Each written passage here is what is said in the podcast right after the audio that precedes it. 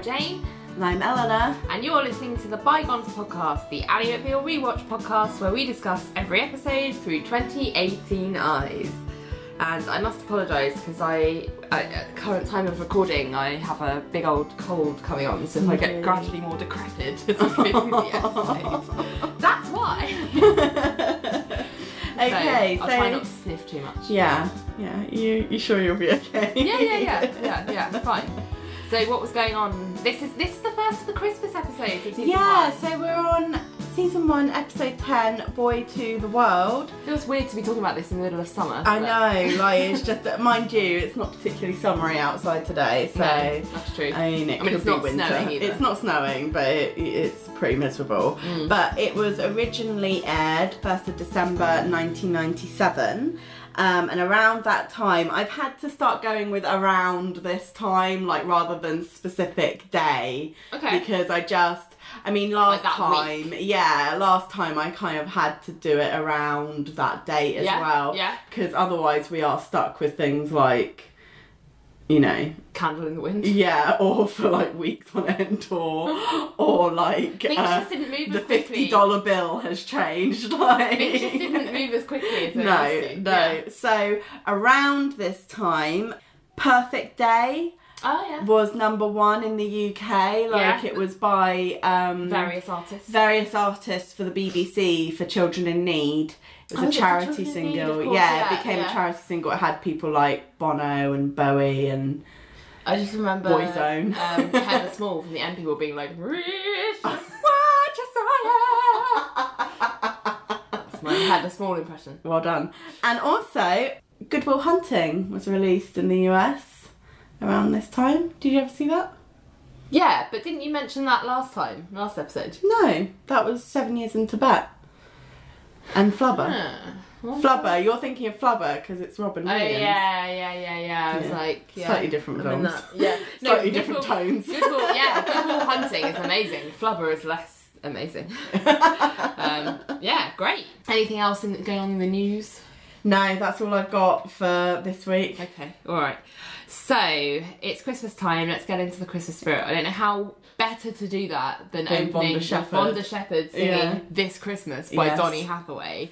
Um, just a small point at the beginning of the episode, as we're talking about music, there's so much, as you all know from listening to this uh, podcast and watching the show. There's so many good music Songs, songs, yeah. that you'll see that we try and feature a different one at the end of every episode Yeah. such that we have decided to package it all up into a nice little playlist. Little handy Spotify Um, playlist. Consider this your Christmas present. Early. Well, at your Ally McBeal Christmas timeline present. Um, we're collecting all the songs together in a Spotify playlist, so I will include that in the show notes of the podcast. So if you want to have something Awesome. to listen to, To get you in the mood. just listen to some listen to some Ally McBeal Yeah. songs, originals, and some bit of original Vonda stuff in there as well. Yeah, that'd be cool. But anyway, So, anyway, okay. so Vonda opens by being like, "Hang on the mistletoe, I'm gonna let you know you better this Christmas." That's better. it. and we get basically there's lots of night shots of Boston, and then we get Ali at home, and she's in like, her apartment. yeah, Yeah, she's trimming the tree on her own, and we get a voiceover where Well, she's, she's talking decorating about. it, isn't it? Yeah, that's what trimming the tree means. I thought trimming was literal trimming of No, trees. trimming the tree is decorating the tree. I have thought that my entire life that trimming the tree meant you were actually trimming the tree. I'm pretty sure it means decorating the tree. I'm, I don't know why you would trim. I mean, the only reason I've ever had to trim a tree is literally cut the bit at the top so that I can fit the star on. But I always assumed that's what it meant. Da, da, da, Uh, trimming. Trim the tree. That's the Urban Dictionary definition, I don't know. um, it's the act of adding decoration. I always thought it was literal trimming, like you trim hair.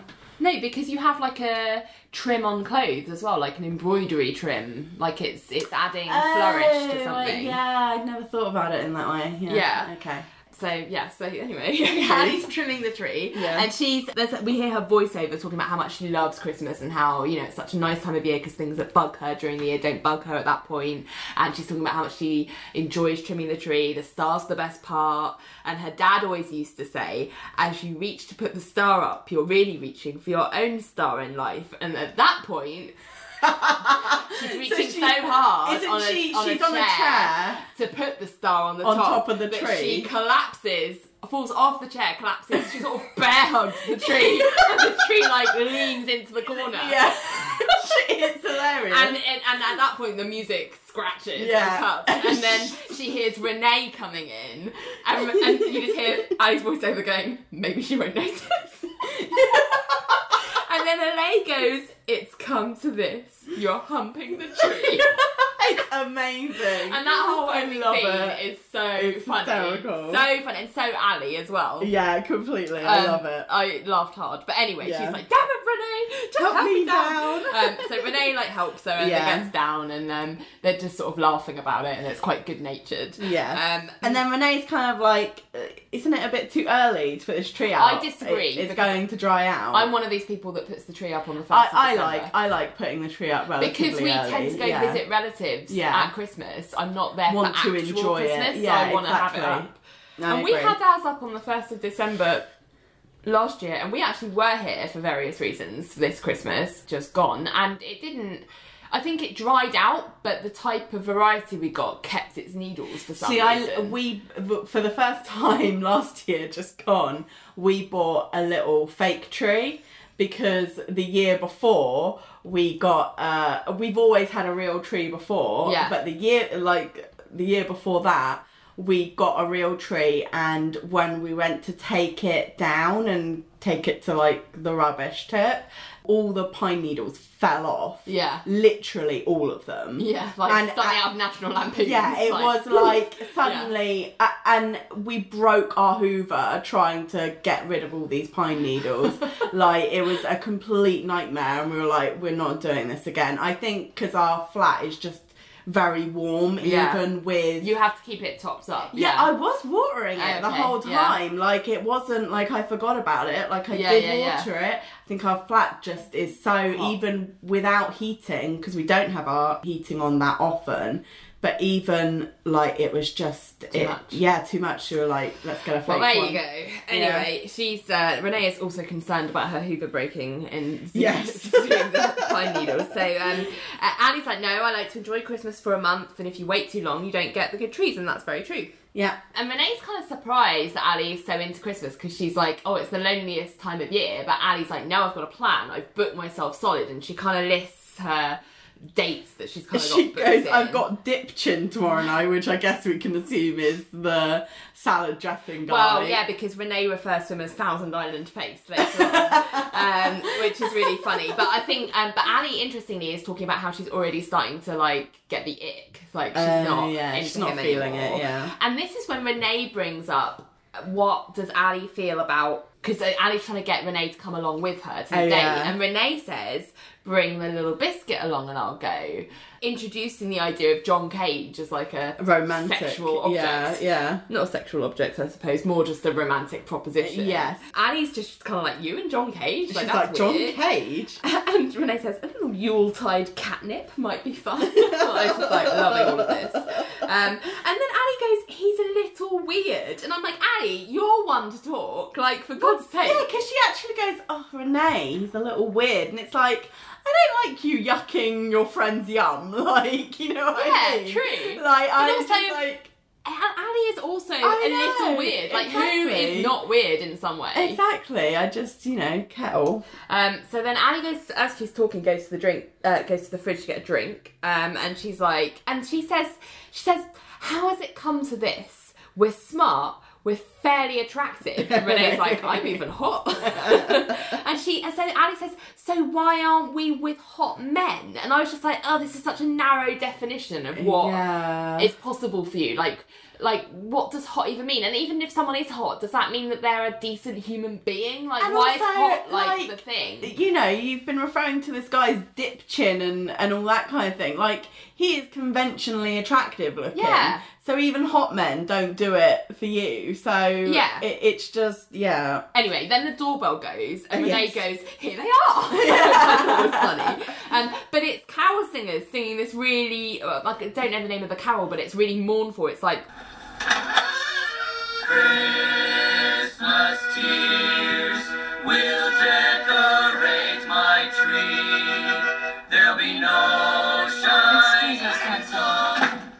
Annie's like, "Excuse us for one second. second," and They're shuts really, the door. 'cause especially because they're really kind of, they sing it in the most monotone. It's like they're at a funeral. Yeah, they all look a bit dead-eyed. Like they really don't. They're not your your sort of stereotypical carol singers at But they're all. both like, is this like a setup? And Yeah, like, this like is Renee's fucking like, no, I was going to ask you the same Yeah. thing. And then they open the door again and they're like,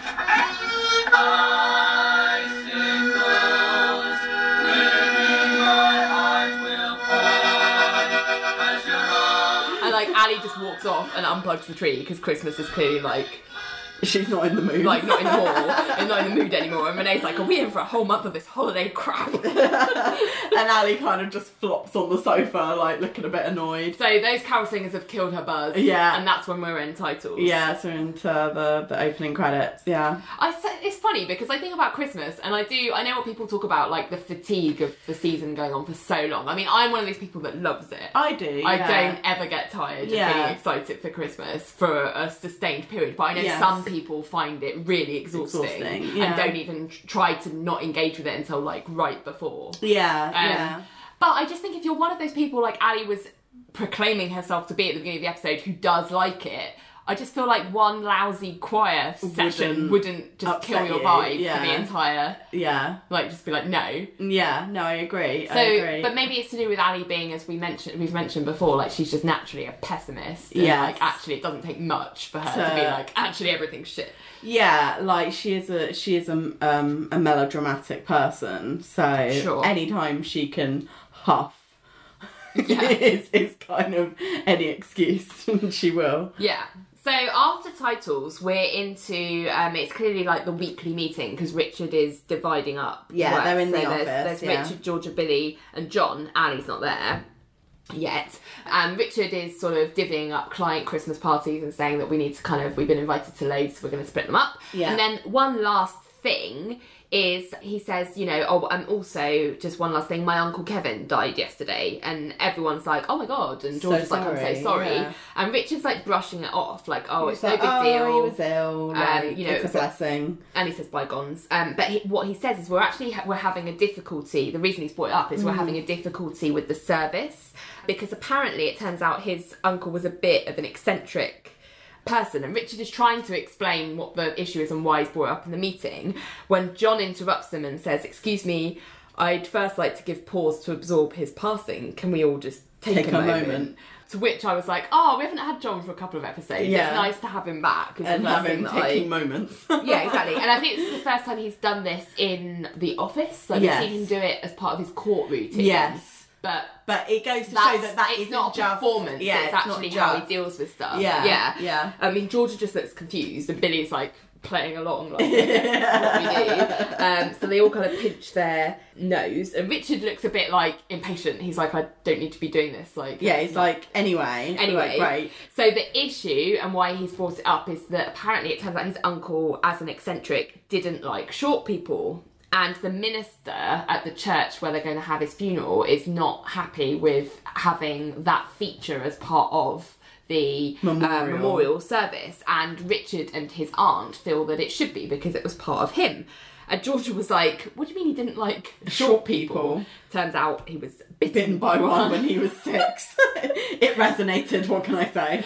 Well, anyway, John just says that he's extremely troubled because John, as we know, is not a tall man. No. And so he clearly would fall into the category of, of these people that, Yes. that his uncle was not keen on.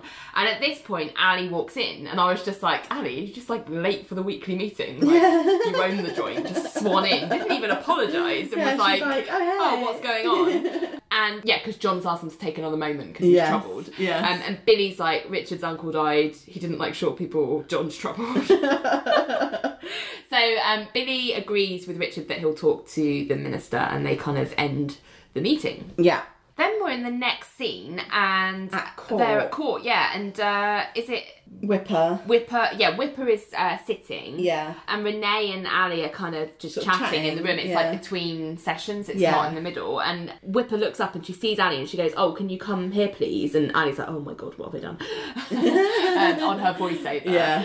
And Whipper says, you know, basically, I'm just calling you because you happen to be there, and sometimes you're just in the wrong place at the wrong time. you Yeah. know? So basically, I need a defender for my last defendant, and I'm assigning it to you. The Commonwealth, thank you. Um, and Ali's like, um, I'm afraid of criminals, which we've heard before, um, Yes. which is hilarious. And I didn't realise that you could, as a lawyer, just be given a random case. No. I guess it must be like. Because she says it- like, we're out of public defenders, so I guess we're out of DAs or I like don't people know. that I don't know how the legal system works No, in I America, don't. and I don't know if it's any different to here. Because I know if you get arrested for a crime in this country, you will have like standard legal counsel that's just given to you, or you can pay to have like the Your best lawyer, lawyer, or yeah. whatever lawyer. But I didn't know that if you just didn't, if there were just no like. I don't know, publicly available ones that some random private lawyer could just be given the case. But what- it, it would be pro bono, wouldn't it? Yeah, but I didn't know that as a lawyer No, you I could just don't be know. suddenly handed I one and you have to do it. I guess you serve the court, don't you? So I suppose you have to. I, yeah, I think if a judge asks you to do it, I think you're kind of obligated to do it. Anyway, Yeah. um, she's like, "Here you go," and um, Whipper kind of goes, uh, "You may be afraid of criminals, but just suck it up." Like, Yeah. um, the person you're defending is Stephanie Grant. It's for solicitation, and you know, start working on it basically. Set up Yeah. a conference, um, and as she's talking, Stephanie kind of walks in with she's kind of cuffed with the police or Yeah, security or so someone. we- She seems to be in like a cocktail sort of Yeah. type dress, but So I wouldn't we- say it was hugely. I don't know what I imagine um, sex workers to wear, but it, I wouldn't think she'd look out of place in like a bar downtown. No, do you know what I no, mean? yeah, like it's not yeah. something that I'd think, oh, that's clearly a sex worker. Do you know what I mean? Yeah. Anyway, but she does look very shy and very Yes. scared. Yes. So She doesn't look like a hardened, you know, person that's No. been through the mill. Um, so Ali's clearly also nervous with her because she doesn't, as we said, she's uh, afraid of criminals, and she's Yes. like, you know, she's explained to Stephanie what happens now. So she's like, they're going to take you back to lock up for a bit while I meet with the probation. Just don't Mm-hmm. talk to anybody there. Then, um, and Stephanie's like, okay, and gets taken away. Yeah. At which point, Renee runs up and tells her who the DA is. She's been finding some stuff out for Ali because she Yeah. was there when she got given it. And she was like, it's his further, third offence. He's going to ask that he do some time. And Ali's like, he? He What who? he? And Renee's like, she's a boy. Stephanie is a Stephen. And this is where I want to throw in my Objection! This is exactly where I say my objection. Oh, my first time we've had that happen. Oh, great! I'm so glad. Bygones first. um, yeah, no, so Yeah. so I mean, I assume it's the same as mine. So basically, I make a list, and we will point it out as we go through the episode. Yeah, yeah. ev- nearly everyone, I think, involved with Stephanie refers to her as a boy. Mm-hmm. Yes. at some point. Yes. Well, the title of the the episode, episode is Boy, to, Boy the World. to the World. Um, even when she's made it explicitly clear, if it's not implicitly clear by the way she Dresses refers to herself and, and calls herself to herself, Stephanie, yeah. that she wants, she's a, she believes herself to be female or wants to be identified as, As female. female. Yet everyone insists, insists, insists on calling Yeah. her he throughout. Yeah. Like here we've had Renee. Renee's the first one to do it, but Yeah. I think throughout we get Richard, Ali, John, um, Whipper, and someone else that I don't want to bring up because we've not got to it yet. But Yeah. like, and it, I was just like, Jesus Christ. Yeah, yeah, completely. Like Ugh. this dead naming and outing of a trans person using the wrong pronouns. It, So it all all indicates that they do not accept her at all as a as a a girl or a woman. Because I mean, at this point, isn't Stephanie? she is she 19 i she's quite young. call, uh, we may get to the point where we explain her their her age even yeah. but, um, but they clearly don't accept a trans person's self-identification. No they're, they're just, and, it's almost like they're like you, you you can't just decide that you're a woman you're a boy. Yeah. like, yeah. and and i just it, it, I mean, it's one of those things where you know it is that thing of this was the 90s white guy. Like Yeah. this was a normal reaction to have, and to be honest, I don't know that it's much better in today's I don't society. think it is. Yeah, but I think it's people just, are still confused Yeah, about the etiquette, for Yeah. want of a better word. Yes, and people also- aren't educated. No, and or what's the point? don't they, they're not even be. looking to educate don't themselves. want to be. Yeah. And the thing is, is that it's important because So important. Objective, uh, like uh, yeah, dead naming, outing trans people, using the wrong pronouns, like these these things can be lethal to a trans person because if you're surrounded by people that are telling you that we don't accept you You feel for who you don't belong in the world. you yeah you feel like you don't belong and that is hugely detrimental to someone's mental health but also it's dangerous because they uh, trans people are at such high risk of having violence done to, To them, them, yes. because they are trans so outing someone is uh, as a trans person absolutely horrific. is is so dangerous it's a it's an act of violence Yeah. because you are putting them in a in a potentially you don't know who's going to overhear you your conversation. and Yeah. and you don't know how they're going to take it and frankly there are some really dangerous people in the world but it's also um it's it's shocking to me that I don't think that I mean we'll see as we go through the episode how people's attitudes are. I think all of the Cage and Fish associates see themselves somewhat as an ally to Stephanie. They Mm, yeah. want to help her, they like her. yeah Yet they do some really damaging things They- yeah, in their do. treatment of They them. do. And it's that's what's shocking to me is that even people who saw themselves as allies yes yes completely were, were behaving this way. Yes, completely. And I think, like I say, I'm not. I think in. I think if you've got an interest in understanding these issues better, then you'll understand. You know, you you will have an understanding of of you know the the best sort of like you say etiquette to go it's about. you to yeah, yeah. yourself. But I think that there are plenty of people who just don't give a shit, couldn't care less. It's very sad. Like because I mean, did you hear about recently here on Channel Four, Gender Quake? Did you hear Yes, about that? I did. Yeah, there was And- a series. It was a series of programs that Channel Four did recently. Yeah. They had like a whole, you know, they do seasons, Se- seasons of, of on a particular topic. This Yeah. was around gender. Yeah, and they did. I didn't watch it, and No, I frankly, I, didn't. don't want to watch it I because it sounds it. hugely problematic. Like they had a uh like a debate thing with like Jerm- Germaine Greer. Yeah. and I think Caitlyn Jenner was there, Yes, and yeah. um another trans woman was there. Yeah. and apparently when the trans women were speaking there was an audience member or even a couple of audience members i don't know who would be heckling them going man penis like Oh, God, it's and it's just like And and and, they weren't a pla- removed I was to say that you they let weren't that removed from the audience and not only let it happen, but give it a platform. yeah.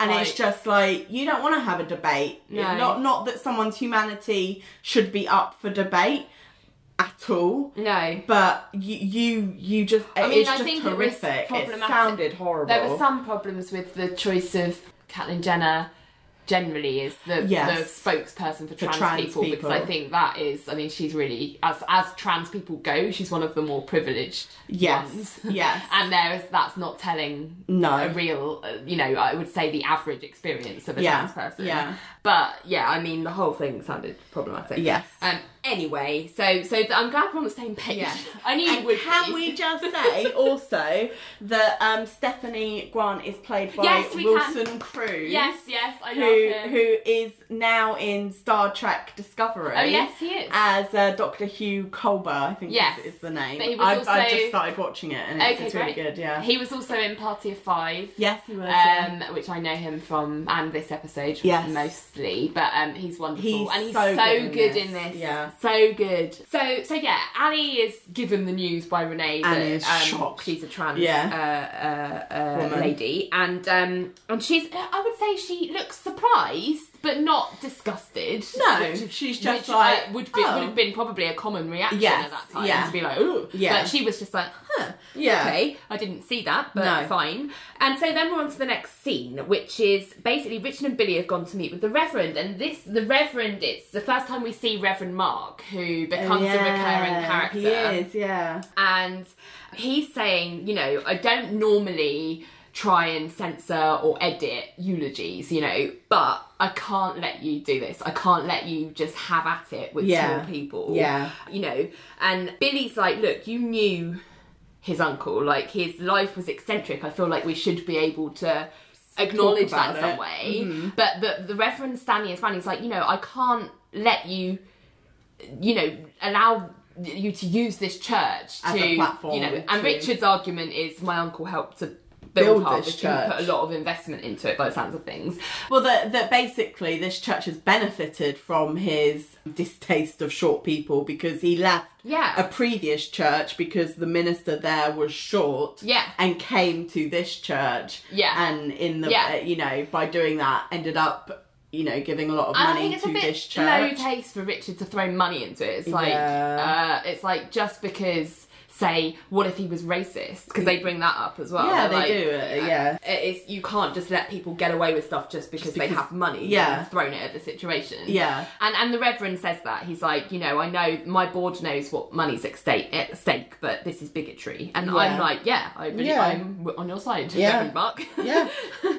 So the next scene, we have Ali meeting with Stephanie at the courthouse. Yeah. Um, and she's basically explaining to Stephanie what her options are. Yeah. So she's saying, you know, if you plead guilty, it's your best chance at re- a reduced sentence, but you, you you would still need to go to jail. Yeah. And Stephanie looks kind of absolutely Really horrified at the thought of yeah. prison. She's really, um, she's clearly vulnerable and um, young. young and Yeah. nervous and you know you just take one look at her and her demeanor and you just think she wouldn't last No, in not prison. she wouldn't have a chance No. and ali's just kind of like well i could ask for county jail which i guess is like a favourable option as far as jail go i don't know, don't Um, know. but she says but you've got two previous convictions so either way you slice it we are looking at jail time and and Stephanie's like, well, what's the other way? You said there were two sides. Yeah. Um, and Ali was like, well, your other option is we could plead not guilty and try and win on the elements, but the problem is that you solicited an undercover cop.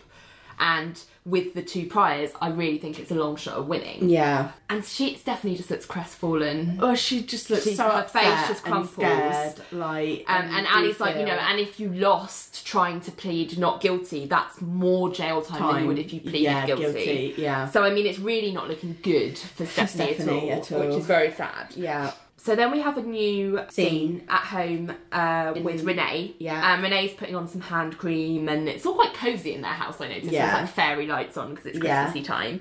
And Ali's asking Renee to lose the file. I know. Bless her.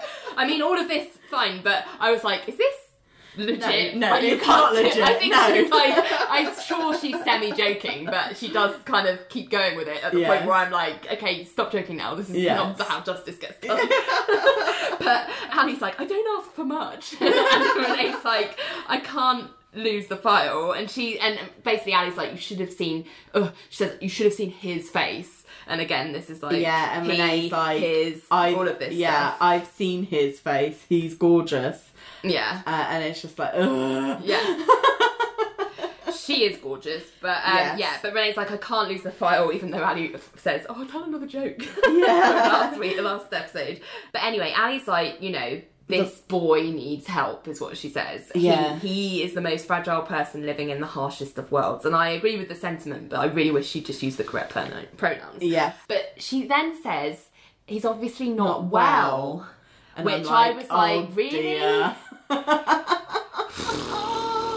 I just, I, this is in, uh, it's, uh, I just, uh, I don't know. We, uh, we'll have to get into. I think that we probably should come back to this a bit later Yeah. when we have the professionals come in Yes, and talk to her. yes, but um, yes. yeah, so yeah, clearly there's some problematic attitudes about why Stephanie is yeah, what she very is. much. So they have a, a new uh, scene, and it's um, Ali is uh, getting out of the taxi on the wrong side of town. Yeah, It's quite clearly- clear. There's a lot of neon. a lot of sirens. Like it's Yeah. a rough Boston street, and Ali's getting out of a taxi, and you see Stephanie. well, in she knocks on the door, Yeah. and Stephanie's in her flat, and flat doing knock. something with a sewing machine. And she's sewing, she? and she's not got her wig on. No. Um, and when she hears the knock at the door, and Ali's like, "It's Ali," she's like, "Wait one second, and she, She puts, puts her wig wig on. So yeah. she's clearly like not comfortable no, being I don't- presenting herself as a, a woman. Yeah, I suppose. yeah. So, um, and that for me is like it's more than just transvestitism. It's Yes, like transgender. yes, do you know what I mean? yeah So Ali comes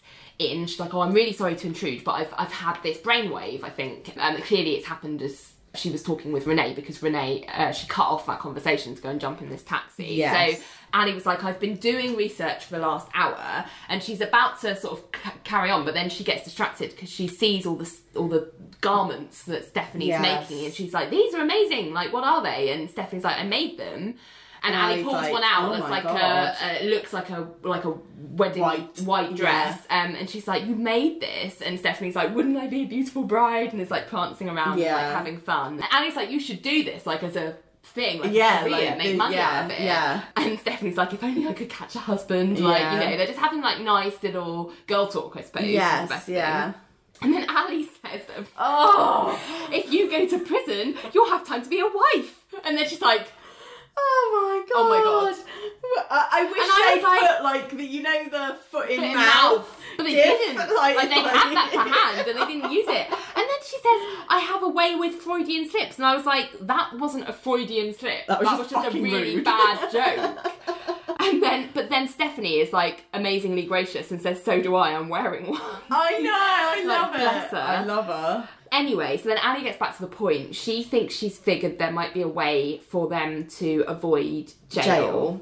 And she thinks it's a long shot, but basically it would be an insanity defense. Um, and Stephanie's like, what, what do you mean insanity? And she's and and to be fair to Ally, she absolutely prefaces this entire conversation saying that this is a legal strategy, and she is absolutely not here suggesting that Stephanie is insane. Okay, so I was pleased that she said that at the very top because it's it's true at that time, and it, I don't know if it's changed, but that was the way the law Yeah. worked. It's a legal strategy, and Stephanie's like, well, what's what do you mean? What's the insanity? Yeah. And apparently, there's a fetish which is called transvestite fetishism. And Ally thinks that they can categorize it as a mental disorder. And this is where I've got a note that says, like, the law is fucked up. Because if the only way to defend her client is making out, like, having gender fluidity is uh, like spectrum type behavior is a form of madness like what the hell And I actually looked up transvestite fetishism because I was like, but what does that actually mean? Because does this actually like Fall under that. yeah and it, it says that it's when a person man or woman is sexually aroused by the act of cross dressing and i'm like i'm not getting the impression No. that stephanie is aroused by the fact that but she's wearing a dress. But the reason they think they can argue that is a because it's their limited understanding and i think society's fear of anything that's not heteronormative yeah but because I think basically they're conflating the fact that she's uh, doing sex work as Yes. the as the sexual element of Right, that fetish. yeah. because they think they can tie the two together in that argument. so But I'm just like, it just shows, certainly at that time, and as you say, I don't think things have changed that much. This deep-seated societal fear and stigma of every anything that's not heteronormative. It's a complete It's lack of understanding. Complete lack of understanding because I think, uh, and we'll get there, but there are there is a reason why Stephanie is a sex worker, and we'll get there. Mm. yeah, yeah, mm, yeah, yeah, yeah, And yeah. it exactly. not It isn't because she Is is transgender. Yeah. It, well, it isn't because that she's uh, that she can't help herself Oh no, from yeah. seducing men on the street. No, like that. it's that not a compulsion. Yeah, it's Yeah. not a compulsion. Well, anyway, so she's come up like this is the thing that Ally's come up with, and to be fair to her, she I really do get the vibe that she just she just wants to do the best for her client. She sees how She vulnerable and she wants to just not to have her not go to jail. jail. Yeah. Um, which, you know, is an admirable thing. But Stephanie's clearly really deeply taking it badly. Yeah, she as gets you up. can, as you can. she sort of rises and she says, you know, you mean like I'm sick. I've got to get up and say that I'm sick. I'm, I'm I don't want to do that. I don't want to say I'm sick. She looks horrified. like, and she says the reason I left home is because Everybody, everybody, called me sick. and I was just like, oh bless her. That's why I Oh. left Ohio, and that broke my heart. It absolutely broke my like, heart. Oh, Stephanie. And Ally, but Ally tries to like uh, bring it because her job is She's to like, bring big- her back and be like, the goal is avoiding Yeah. jail, and you know, and Stephanie's like, do you think they'll let me go if I say that? And Ally was like, again, it's a long shot, but I think it's the best chance that you've got. You know, at least think it over. It's really all we have. And I know Ally is just trying to help, but my God, it's just a horribly sad I mean, it's situation the, it's the it's the institution that are putting her in this this situation. that give her that as her only way out. Yeah. Like Yeah. Stephanie ends the conversation by saying sure, as in yeah, I'll agree to think about it, and she puts on this feather boa and goes, I'm open minded. I know. Like, oh, you're so adorable. Yeah, I know. Ugh. so anyway, um, Next she's scene. just yeah. So I was just gonna say sorry. she's adorable and she's just like precious. I love her. Yeah, no, she's. I want to wrap her up in a feather boa and take her home. um, anyway, so, so yeah, next scene we're in court and um Richard versus the Reverend. yeah, so the judge is kind of Can I just mention the judge is played by Armin Shimerman, who is Principal Snyder in Buffy. Oh my god, I completely missed that. Holy crap. How did I miss that? I don't know. But I'm gonna have to go back and rewatch because Yes. I can't believe I. But he basically, he's basically Wow. saying, you know, um, I appreciate anything original, but this takes it to the next level. So he's Yes. really like not impressed Yeah. with this uh, case as it as it currently stands. So Billy's trying to argue that basically he was a bigot. He was in part a bigot um, against short people, certainly, but it was it was who he who he was. And the opposing counsel uh, that's arguing for the Reverend is church. saying, you know, but my client doesn't need to give him a pulpit to, celebrate it. it. It's interesting because this is talking about whether or not we give like the difference between free speech and giving a platform to hate speech. Yeah. I see a big parallel with some of the stuff that you get these days around Yes. um, giving a platform to kind of alt right voices and stuff like that. Yes. And Billy's trying to argue by saying, you know, Mr. Fish isn't looking to endorse the bigotry. Mm-hmm. He just wants to offer the perspective. And the judge says, look, I'm all for free speech, but why should I be forcing the judge, the, the church, to be a forum for it? And Billy says, well, because this was his church. And then the judge says, um, but we tend towards restricting against bigotry. Have you noticed the rash of civil rights laws? And I was like, I don't like use of the word rash. Rash, Like, yeah. like they're an annoyance. Do you know what I mean? And then Billy says civil rights laws identify suspect classes, which, first of all, are really uh, suspect classes. Who came up with that term? Yeah. Like, I am not a suspect class simply because. Do you know what I mean? Yeah, yeah, like, yeah. that just felt like a real. Like clearly, a man term. has come Yeah. up, a white straight man has come up with this term Yeah.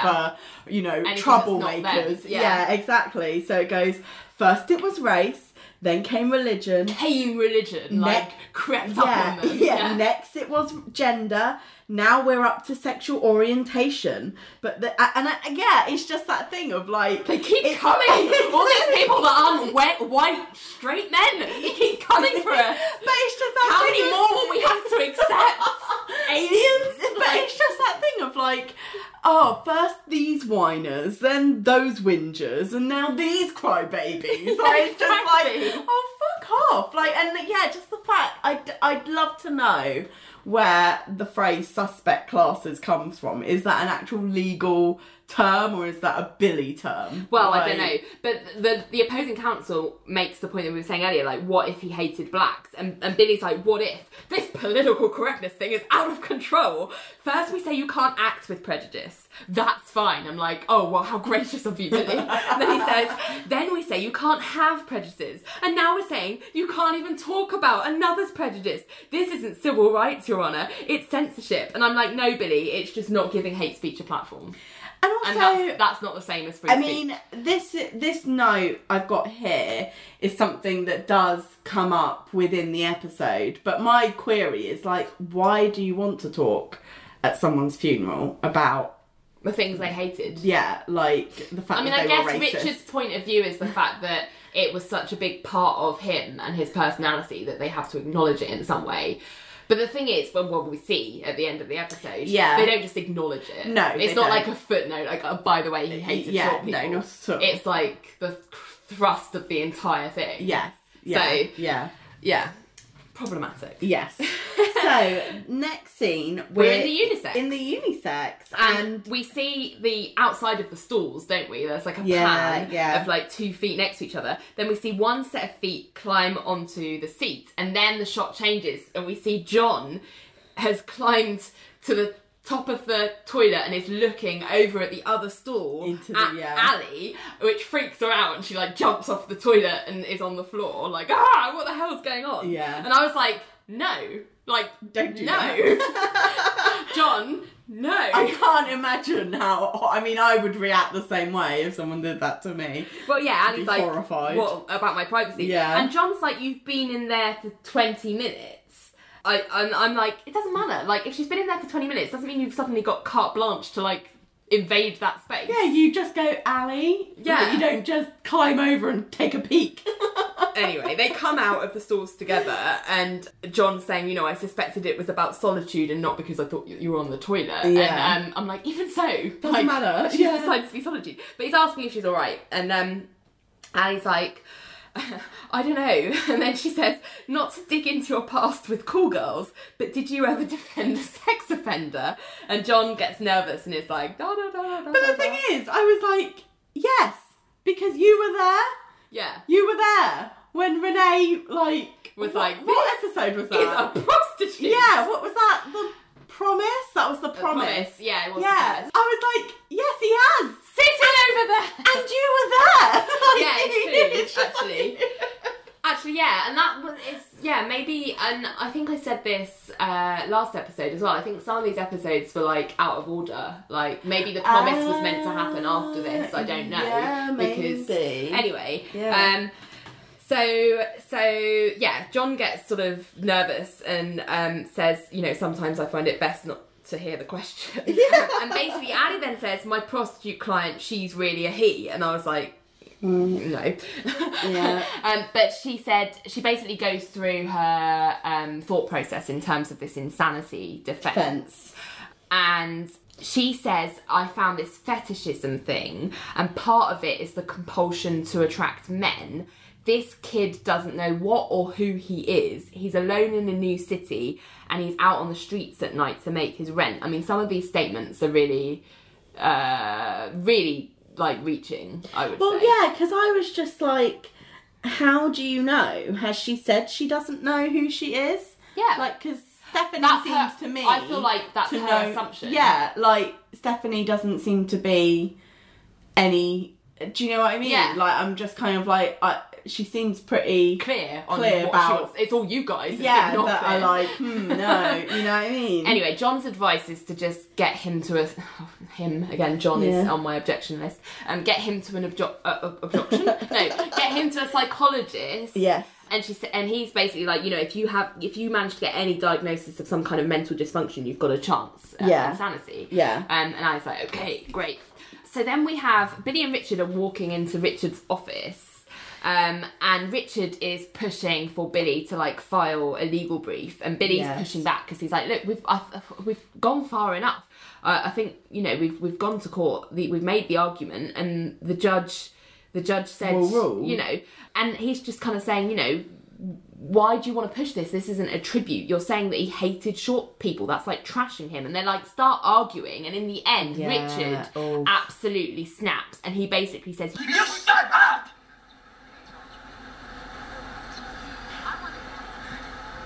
This is what he wanted, Billy. This is what he wanted. And don't ever accuse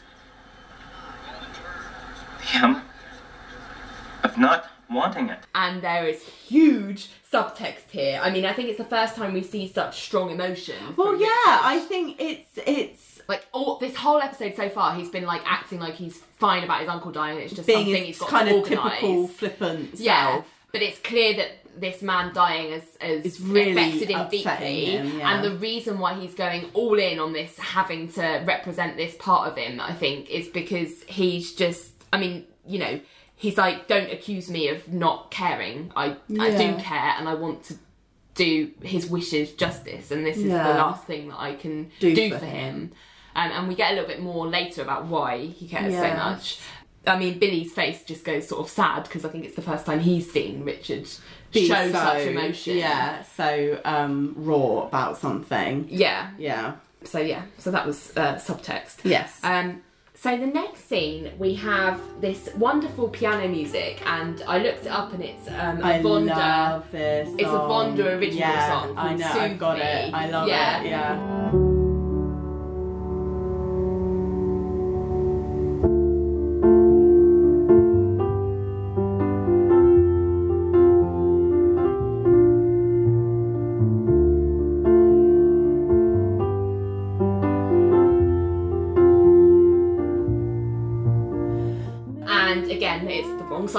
Because we've got neon body piercing signs.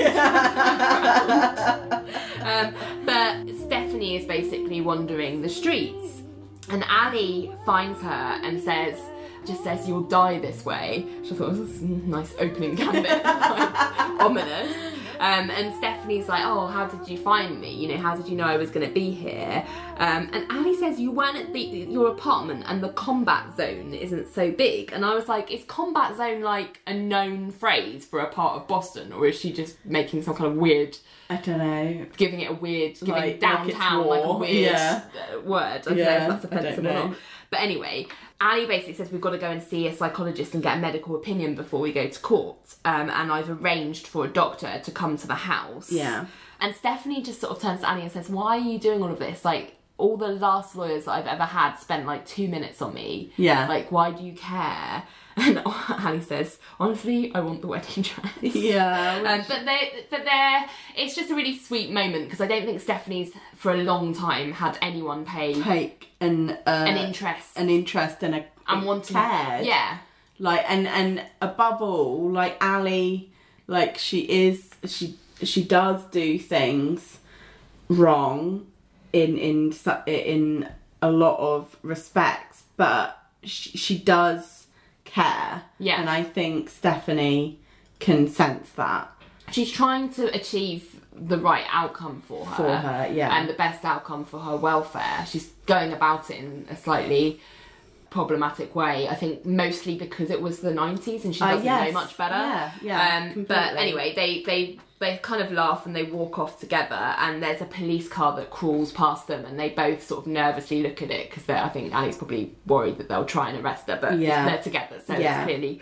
she saved her from that. So they walk off. Um, and then they're at Ally and Renee's house, and Renee and Ally are in the corridor just talking. Yeah. And Renee says, What about you and the doughboy? And she's referring to John Cage. And I'm like, Don't call him a doughboy. Like, John's, like, he's not a buff guy and he's short, but he, I wouldn't say he's, like, fat. no but isn't it is it i'm i'm guessing it's a, a Reference to the reference to the biscuit? biscuit yeah Maybe. yeah I mean, I, think just it think of is. the Pillsbury Doughboy. Yeah, suppose no, I that's a did. bit like I a did. American biscuit. Yeah. I don't know. Anyway, um, but she's she Renee's trying to make the point that she sees that Ally and John might be a good fit because they both circle the Earth in similar orbits. yeah yeah And as they're chatting about that, um, Stephanie and what we assume is the psychiatrist or psychologist or whatever come out of the room. And they're like, oh, are you finished? And Stephanie's like, yeah, I guess so. And then the psychologist asks to speak to Ally. ali yeah So um, Ally's like, fine, I'll be right back. And they go into a side room away from Renee and Stephanie. stephanie yeah So the psychologist says the good news is you've got something so that you can take to court, and the bad news is that he, even the psychologist uses he. I'm like, if the person who's medically trained who's supposed to have a better to understand your you know, mental health issues can't even get the pronouns right, then what help is there for anyone know, else? I know. Uh, it's so sad, but So yeah, 90s. they they she turns around and says He's a pretty messed he's up a kid. pretty me- messed up kid, and, And- she was like, yeah. I can support the fetishism, which I'm like, okay. I think he may also suffer from gender dysphoria. And I was like, suffer? He only su- she only suffers with it because society says that it's something that must be something to be suffered. Do yeah, you know what I yeah. Well, because society can't accept it. yeah. Um. So well, Ally asks what gender dysphoria actually is, and Yeah. the psychologist says basically um, he's more like a woman, although he doesn't say that. But one sure diagnosis I can give you is that he's hugely confused, and I was like, how, fucking patronising. Yeah, I know. Okay, so she's like, Ally's like, will you go into court with me? And she's like, of course. Um, though I can't say there's any legal insanity. He knows what he was doing out on those streets. Yeah, so I mean, I I think I mean it, I just I'm just absolutely shocked that as the med the, the person representing the medical profession Mm. on this show has such problematic Well, it is. It is the time. I think it is just society evolves slowly, and I think that our understanding can evolve slowly as well. And I think only really, I'd say, I don't know, the last five years maybe, I've had a better understanding of, I mean, uh, you know, we're both cisgendered women. I'm not going to sit here and claim I understand all the issues trans Oh, people no. face. Like, I just, uh, and yeah, there are still things I don't, I don't quite understand, but I am willing to do the work and listen and to to people and their experiences Yeah. and form a better understanding that way.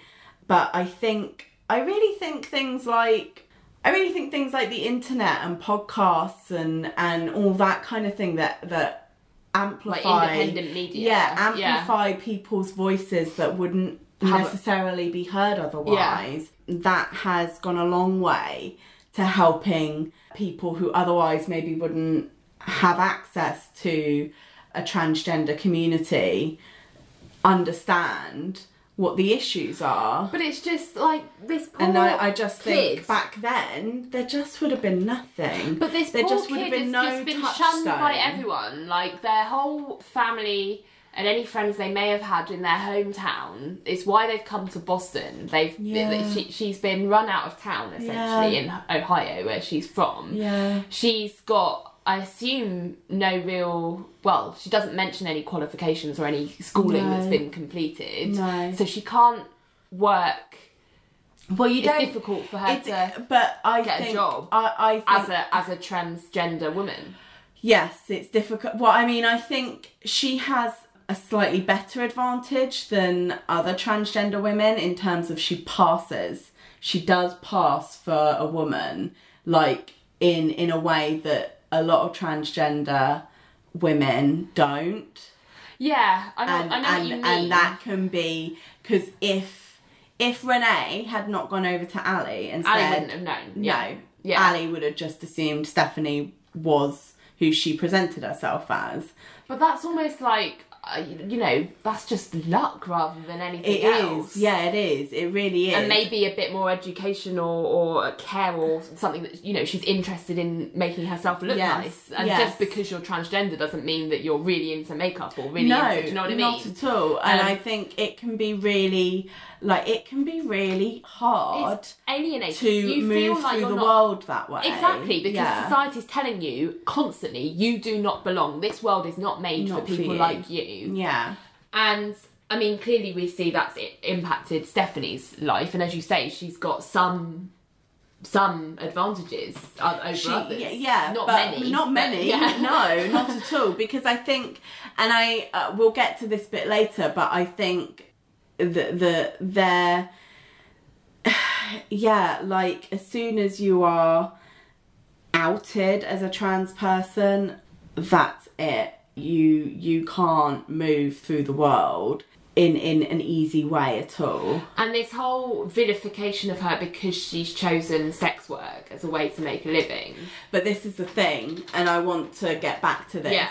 I yes, she has, and there's a good reason for it. Yeah. And we'll see it. Yeah, we'll yeah, yeah. see why. Okay, so right, well let's pause on that. So Yeah. so basically she comes out of this sort of sidebar with the psychologist back into the kind of living area and Stephanie's having fun with Renee and saying like with you it's cheeks and eyes, bring out those eyes girl, you don't have to touch your lips, look at these but like really complimenting Yeah, Renee and yeah. like fawning over her and Yeah. she you can tell she loves fashion and beauty and that kind of subject yes, matter like she's yeah. and she's clearly got a flair for it do you Yeah, know what I mean she's Like, clearly she got a great eye for and, it, like, yeah. can talk about Renee. And uh, and Ally's like, oh, how did you learn so much about this? And Stephanie's like, oh, please, people wear clean underwear in case they're hit by a car. They don't want to be seen as dirty. With me, all I cared about was my face. I used to pray, if I get hit by a bus, don't let it be without makeup. And I'm like, I hear you, girl. like, Well, she's it's like, I gotta go to my grave pretty. well, it cracked me up because she was like, you know how most people wear clean underwear in case they get run over by a car, they don't want people to think they're dirty. I was like, no, I wear clean underwear because the alternative's fucking disgusting. like, I don't, But it that never tra- crosses No, my that mind. is like an old wives sort of saying, like things that get passed down to them. Yes. Like they're like, oh, make sure in case you get hit by a bus, you don't want to have like dirty underwear. Like, it's weird. what else would I be wearing? I know, I know. But she, yeah, they're just, uh, I just thought she was great. And then, Yes. uh, so then she sort of sasses Ally because she's like, let me see your teeth. And Ally kind of bares her teeth and she's like, coffee drinker, I can bleach them. Which I thought And was really "Mm, funny. Great, okay. Another person to rip it out of me. But that it's all very good natured. It is. Like, it very yeah. much is, yeah. Um, I didn't notice what the psychologist was doing in this like fun moment after she just trashed her back. But anyway, so then we're at the office and Elaine is organising Christmas decorations. She's like just dismissed a wreath, yeah, this huge Christmas wreath. which looks amazing. And Yeah, she's like. oh, too green. Too green, and Georgia is there, and she's like, "Christmas is green." Yeah. and then she says to Elaine, "I think it would be your favourite colour, Yeah, meaning I- yeah. envy." And I was like, "That's really harsh, Georgia. There's no need for that." Yeah. Um, but anyway, Elaine like brushes it off, and she's like, "Our do- office is dominated by blue, and it goes poorly with green." And then Billy comes in and says, "Oh, good morning, Billy. I love your tie." Then in Richard's office, Richard is there with Whipper, yeah. and he's basically running this whole reverend church uncle short people thing past Whipper. Yeah. Um, and you know, how would you rule? As a judge. And you know, Whipper's basically saying if you let the you know if you do that on a platform in a forum that's celebrating his life it's basically endorsing his view yes. and Richard's like, he ate caterpillars. He dyed his ear hair. He disliked short people. He was a kook. It should be said that he and he wanted it said more to the point. And then Whipper gets to the point. Yeah. She's like, why are you obsessing are you about this? this? Yeah. Is it easier than grieving for him? At which I was like, yes. Yes, yes. This is it. And Whipper was like, and then. Whipper says you were closer to him than your dad, which is interesting because we don't get a lot of Richard's backstory. No, we don't. Um, and we get some more in some future episodes. Yeah. But anyway, um, and Richard goes, what's the point? yeah. Um, uh, and Whipper's like the point. Well, there is none. And Richard was like, he was ill for so long. It's a blessing that he finally died. And Whipper's like, yeah. But I think basically Whipper hits the nail on the Oh, head. completely. Like he, She's uh, Richard like, finds you it. are throwing yourself into a fight because it's easier to concentrate on fighting the church well, than and it's than also interesting deal 'cause with your grief. Well, it's it's a, a symptom of toxic masculinity to a certain extent. Mm. Yeah. Richard feels like he, he, I think he finds it difficult to show emotion Be vulnerable. and to be vulnerable Mm. for various reasons that we'll uncover as we learn more about his character. But it's clear he's not one to just cry at the drop of a hat. do you know what I mean? He no. gets angry rather than cries, Yeah. which is a very toxic masculinity yeah. sort of symptom. And here, instead of letting himself feel sad, Yeah. he's like fighting a fight. Yeah, He's yeah. creating a fight. Yeah. It's a fight. Um, and, you know, Whipper calls it. Yeah, Bless completely. She knows him. So, so then we're in Ally's office, and Stephanie and Ally are having a fight, basically. Yeah. Stephanie comes in and says, "I've, I've changed, Changed my, my mind. mind." I'm not going to say that I'm a freak because I'm not sick." And she kind of pulls her wig off, which I think, to me, I get the feeling that's a pretty big deal. Yeah, well, she goes, her. I'm not sick this and she like points to her clothes Doesn't- she's like yeah. this doesn't make me sick and then she pulls off her wig and she's like this doesn't make me a freak and like and off just the other side of the storms room. into the cl- corner of the room Yeah. like clearly really i just oh it's done My heart so goes well out for her. like wilson cruz like totally, totally. It's you know, you my eyes were swimming with Yeah, tears. yeah. And Ally sort of bless her goes, you know, you you- goes up to her and says, "You asked me last night why I was doing this, and I'm doing this because when I look at you, I see a great kid, but I see a kid who needs help, and you need to let people help you. And so start with me." Trust me, Stephanie, and I will keep you out of jail, but you have to trust me. And she really means it, but it's so sad how she has to what- do it you know how that she has to portray Yeah. her to the court as some kind of mentally ill person and You know. and and stephanie has to stand there and, and say that and- I'm unwell. Because yeah i'm sick who I am. yeah i just oh It's heartbreaking. yeah horrible so then we're in whipper's chambers Yeah, and they're having some kind of sidebar, like with Ally and Stephanie, and then also the opposing DA and like Whipper. Yeah. and basically Ally's bringing to the table this defense that she's concocted, Yeah, which is transvestite transvestite fetishism. fetishism. He has the symptoms. Ah, he. You know, it started early. You can read Dr. Harper's report, and the DA's like, that doesn't make legal insanity. And Ally's like, we can mitigate the intent, and we don't want a trial. And Whipper's like, what do you, what do you, what do you want? Like, what are you looking for? And Ally's like, basically, I want time suspended and will plead so long as he doesn't go to jail. And again, he. and then Whipper says, Miss Grant, so she uses the correct title. Yeah. Um, will you excuse us for a second? And Stephanie goes out.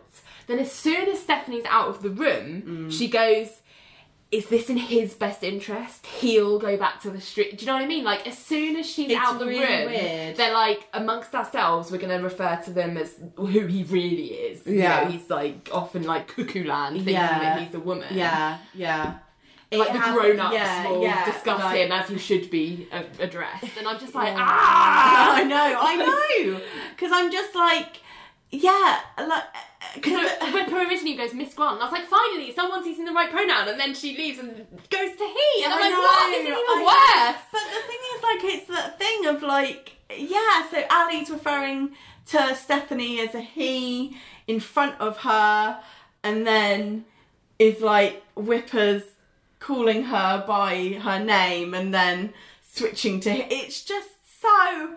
Messed like up. clearly everyone is very confused and doesn't understand how to refer to Stephanie. Like they are I mean, how to treat her as like a respected human being? I Do you know what I mean? It's just like yeah, really it- odd. uh, it's really Anyway, so Whipper's. Whipper's concern from us, I think, I think Whipper does have her best interests at heart too, as well, because she, her concern is, you know, if we do spare her jail, won't she just go onto the streets, and that's not going to be safe.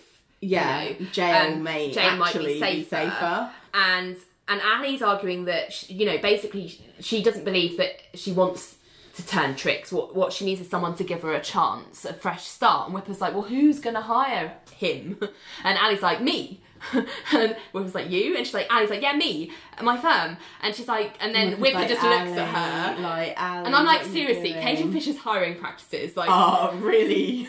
and I had a note that was like, Broken. does Ally even have the authority to hire? which we which we find out about later. But that was my note before I saw that bit. I I was like, does, does she even have the authority to say that they'll hire her? But Yeah. she makes this as one of her arguments. Yeah, I don't think they should be able to do that without some kind of proof. Um, but she's right. The kid does need a break, and the psychologist ugh, goes. One of my fears is this is not somebody who's joined another world. Nobody's welcomed him in. He's not. He's just looking to survive. He's not part of any society at the moment. He needs counselling, and so Ally's like, let's just give him a chance and see. Jail, Jail can't be the answer, answer. and I'm. I absolutely agree with that. Like Yes. people who are transgender don't Sex need to be like locked up In a Yeah. male prison, that's where she would go. I didn't even think about that. Yeah. I mean, that's just horrific to think about. Yeah. I mean, that's Horrible. almost a death sentence, Yeah, isn't it? yeah. So, yeah, um, Whipper says uh, basically relents and says, "I'll continue this for the year, no finding, but on condition of employment starting today." And Ally's like, "Thank, you, thank you, thank you." And she runs through the door, and you see this silhouette of Ally and Stephanie in the kind of window Yeah. of the door frame, and they kind of squeal, Squeal. going, and it's just like a really nice moment. And I'm like, well done, Ally. It was awful the way that she had, Had to, to argue, argue it, it, but yeah. the right outcome. She got a good outcome for um, Yeah. Stephanie, which is great. Yeah. Although, as I say, I have questions about her hiring, uh, occasional general hiring practices. So then we run to the other case of this week, which is the court uh, where Richard and the Reverend are having their uh, Their case. case heard, and the judge is giving his verdict. Armin Shimerman is giving his uh, Armin Shimmer, Shimerman even is giving his verdict, and he basically says, he says, I've thought about this for a long time. I never got a basketball scholarship, so I'm salty assisting anybody taking a smack at the vertically challenge, and I love the word salty. Um, and he basically says, you know, part of living in a free country is that people should be free, and though laws should exist to prevent discrimination, nevertheless, people are entitled to their bigotries. And I was like, that doesn't mean we need to give her a platform. Yeah, yeah, yeah. But basically, he says if somebody's stupid or believes stupid things, it must be permissible at that person's funeral for someone to say he believed these stupid things. So he's basically finds in favour of like, you know, the totem pole political correctness thing is stupid. And he was like, at my funeral, you could say that I said that, said that, and I was just like, Ugh. and then you see Billy smirking because it's kind of his argument. Yeah, exactly. And I was just like, Ugh. so he basically says, yes, Richard, you can get up at that podium and take your uncle's shot. I won't shrink from it. And I'm just like, no. Anyway, Anyway, then we're at the Richard bar. got his way. We're at the bar and we're singing Jingle Bell Rock. Jingle bell, Jingle bell, rock. jingle bell rock. Elena's grinding on some random, and we've got Stephanie and Ally like dancing really carefree together, and Georgia and Billy and Richard are sitting watching. And this did make me listening to Vonda Shepard like sing this song was like I wish there was a Vonda Shepard Christmas album. Like I'm sure there was an Ally Christmas album. Was there? I'm pretty sure. I know that there was a because I bought it the soundtrack like Vonda Shepard, but it, it wasn't a. Christmas one. They, that they I did got. two soundtrack albums, I believe. Um, but I'm, I'm sure there was something like a very Ally Christmas. Hang on, let That me- rings a bell. Actually. Let me Actually, look it up. That rings a jingle bell. a very Ally Puns. Christmas. Yes. There you go. Ah, okay. Because they do okay. a, a Christmas episode every season, at least Ah, one. yeah, so there's do. a lot of Christmas songs to get through. fantastic. So jingle bell, jingle bell, jingle bell rock. yeah. Anyway, so George is like teasing Billy and says it must be thrilling to win on an issue that's so far reaching. I know, being really sarcastic. and Billy's like goosebumps. Um, and then Richard is like distracted because he's looking at Ally, da- Ally and um, Stephanie dancing, and he goes, "Who's the guy?" And George is like, "What guy?" And Richard's like, "With Ally." And Billy's like, "Who is he? Her client." She's a guy, and George is like, with those legs, and I'm Yeah. like, lol. and Richard's like, it's a guy, and like George is like, how can you tell? And he was, he goes, I know every neck in the room at a glance. Which I thought was funny. Yeah. So basically, Georgia's like incredulous. She's like, that beautiful girl. And then Richard's like, she's coming. Yeah, yeah, yeah. Um, so Ally approaches with Stephanie. They come off the dance floor and she introduces them. So she's like, this is Stephanie Grant, this is Georgia, Richard, and Billy. And, you know, have a seat and get to know them. And Stephanie sits. And then Ally asks to speak to Richard on the dance. Well, she says, I need you on the dance floor. And then she sort of. Sort of throws back at um, Georgia and Billy. No alcohol. She's underage. Yeah, so, So she, is- must be under 21 yeah, then yeah. in that case. Yeah. Um, and then Richard, as a whisper, as they walk off, goes, She's no she either. And I'm like, "All right, There's no need. and then Richard, uh, then then then the kind of scene changes. It's a bit, or it's certainly like one song later. Yeah. Um, so it's just, it, the vibes change because Vonda's singing the Chipmunk song. Um, so it's like. Um, playing the go the loop de loop. Oh, is that the- oh, okay. I don't know that one. You not uh, imagine it in a chipmunk voice. Oh, I don't think I want to. I mean, I prefer Vonda's version. Yeah, I was gonna say like I liked, I like I remember liking it. Like I'm not sure I'm gonna like Hang the on. chipmunk version. I'm gonna get it for you now. Uh.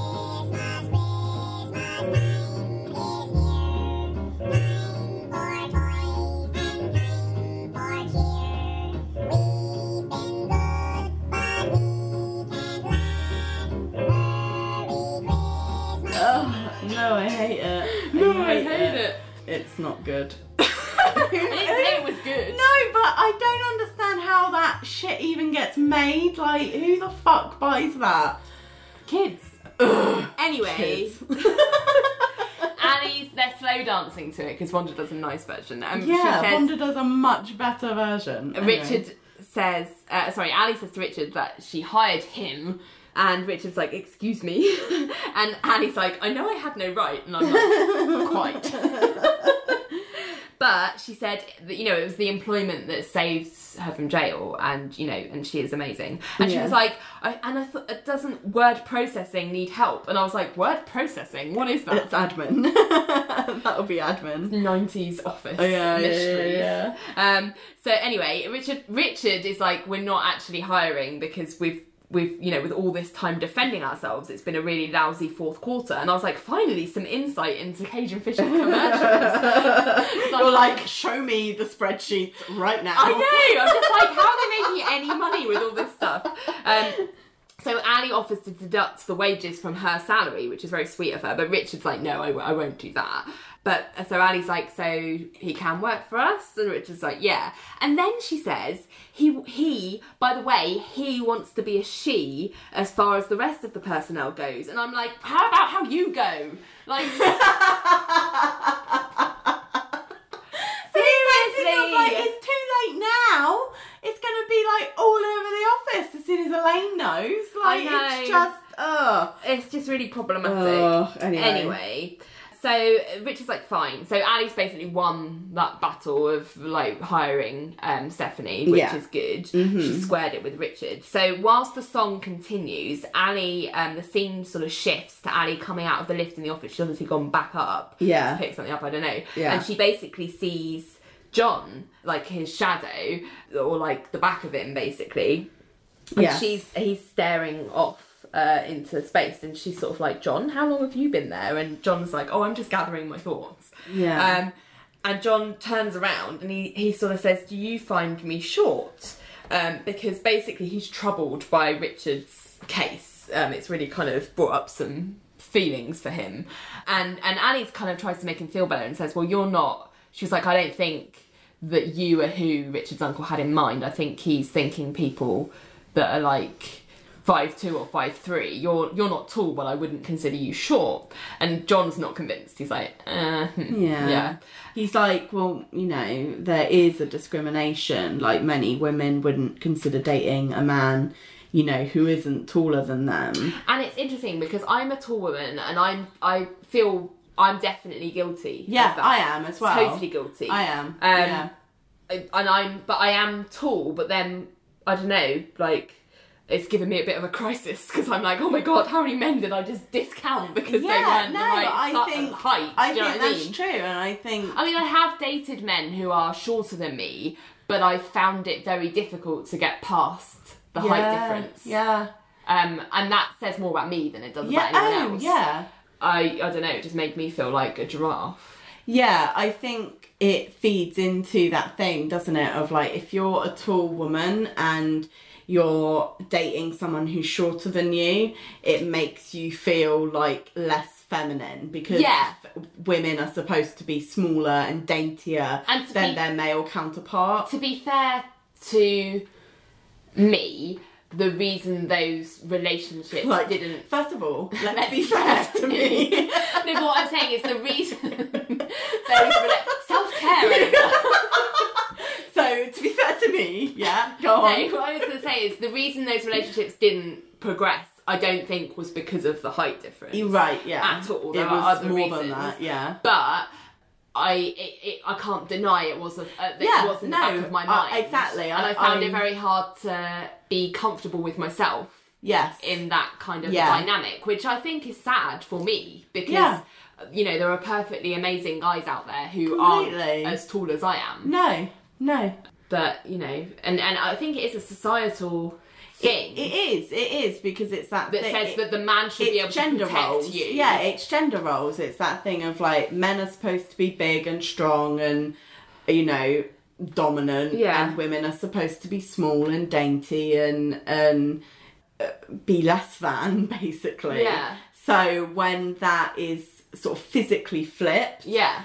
It you you it can feel very uncomfortable. Yeah, and you know, it's it's not really. It's a load good. of rubbish. Yeah. Like it's it's a lo- well, but, no, because but, I don't feel like I ever want protecting in any other real no, way. exactly. So it, it's a load of, you know, it, it's a complete construct that that is it isn't helpful to anyone really. No, uh, so yeah, I mean, uh, when I was listening to John, I was like, oh god, I'm a monster! Like, what have I done? But to be fair to me, To be fair to me, those other men were assholes. No, it fine. Um, so, so, but basically, um, Ally makes the excuse of I probably wouldn't consider dating you because you're my boss, but otherwise I would consider Yeah. it. I'm sure I would. But anyway, um, John's being really cute in this scene, like quite attractive, because she he's sort of like, I'm almost done, you know, if you could excuse me. And he just looks really sweet. He's like, I'm just gonna collect my thoughts. And Annie's like, yeah, fine. And she kind of walks off and then turns back and looks at him.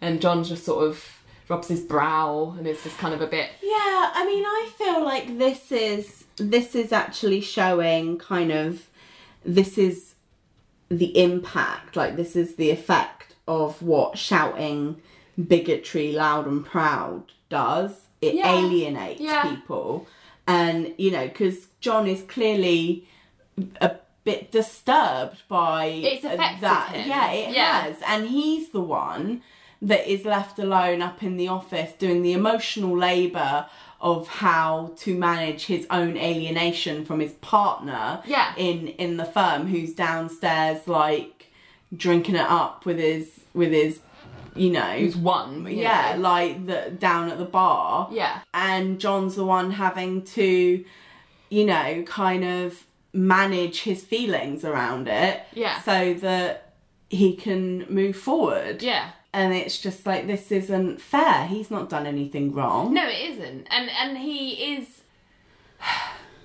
It's.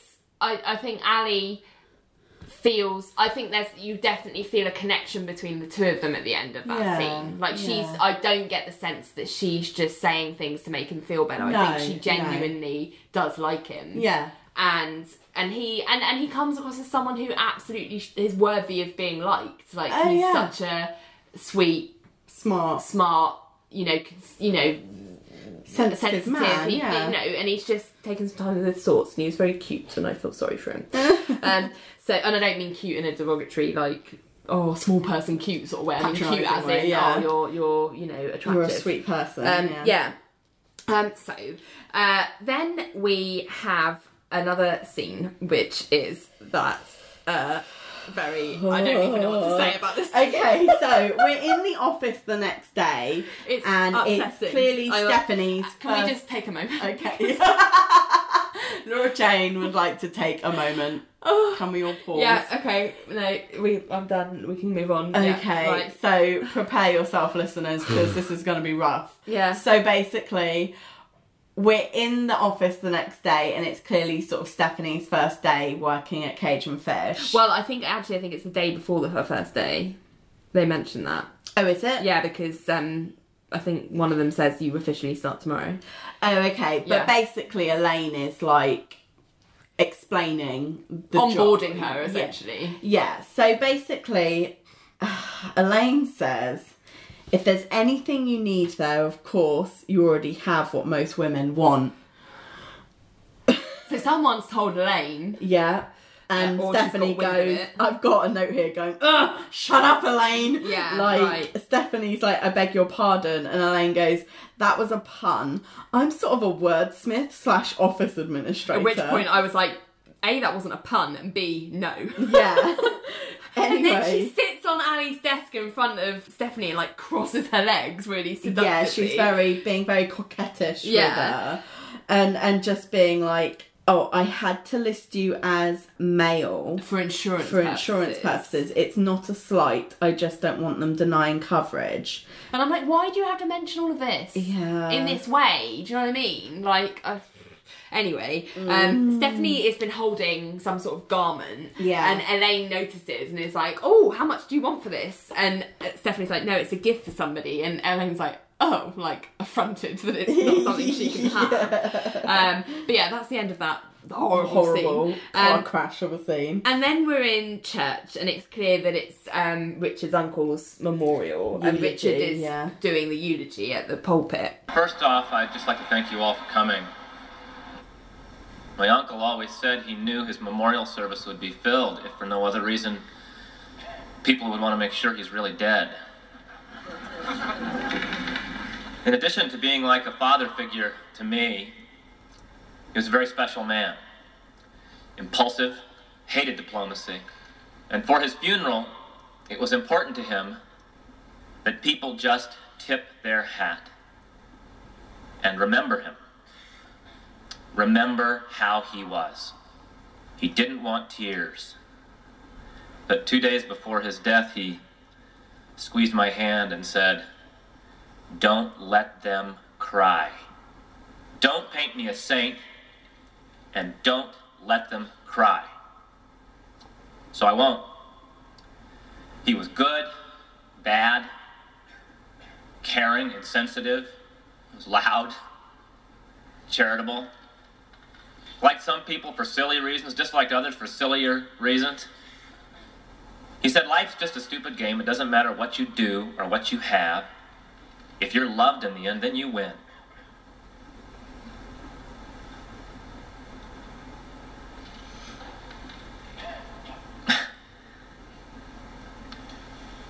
he wins. I, I just, I, so. I think like, I, I think this just shows the beauty of this writing is that even though I don't agree with the fact uh, uh, Richard's whole case, like this episode, and the fact that he's won it, Oh, I although don't I, agree don't, with the I don't agree Yeah. with the principle of it. I still find this eulogy like moving. Moving. It did make me shed a tear when he goes, he wins. It's like he wins. It's just like. Well, it's it's always sad to see someone or a character that you care about go through something painful, Yes. and we know that this death has really upset Richard. And Richard has many faults, but deep down, I think he tries to do the right thing. Yeah. where uh, where he can, for the most part. Yeah. He's got some questionable ethics and morals at, on lots of occasions, but he clearly has got some issues from his childhood, and this man was a father figure. yeah. Um, so clearly there's some issues with his own dad there. Yeah. That we don't know too much about yet. But it's just like, and he's gone, and poor Richard, yeah. who suffers from the the symptoms of tos- toxic masculinity, is having to deal with that, and it's heartbreaking to watch. Yeah. Um. So you know the fact that he's able to get through that eulogy, it's just really, it's really sad. Then, we have the Queen Jennifer Holliday, Oh, yeah. who we see for the first time Yes. in this episode as well. Yeah, she is the choir, like the lead singer or the soloist, I guess, Yes, from the, the lead soloist, singer. yeah. Not like a band. yeah, she's a soloist in the choir. Yeah. So yeah, so she sings Randy Newman's "Short People." Now, this was the first time I'd ever heard of this song. Yes, and when. I first heard it in this episode, I thought it was a song that they just made up for the show. I had no idea it was an actual song. Yeah, you know what? I Newman. think I, I think I thought the same thing. Yeah, Because I was like, who would write a song, song about short people. now, we're from a family of tall people, and I just, my main memory of hearing for this for the first time is just laughing all of us cracking so up. Yeah, hard. Yeah, So hard. Because Jennifer's performance is out of this world. out of this world amazing. Like, she sings that song like her life depends on it.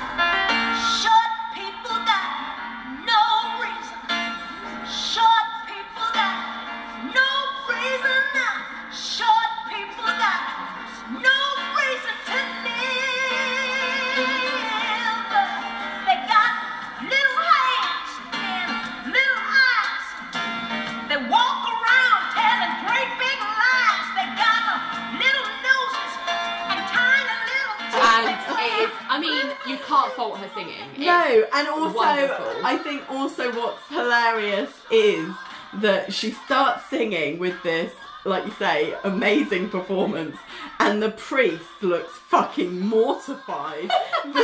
Reverend Mark, yeah, yeah. he's just like, what the fuck? And yeah, suddenly we're in this big song and clap gospel dance, dance, number, yeah.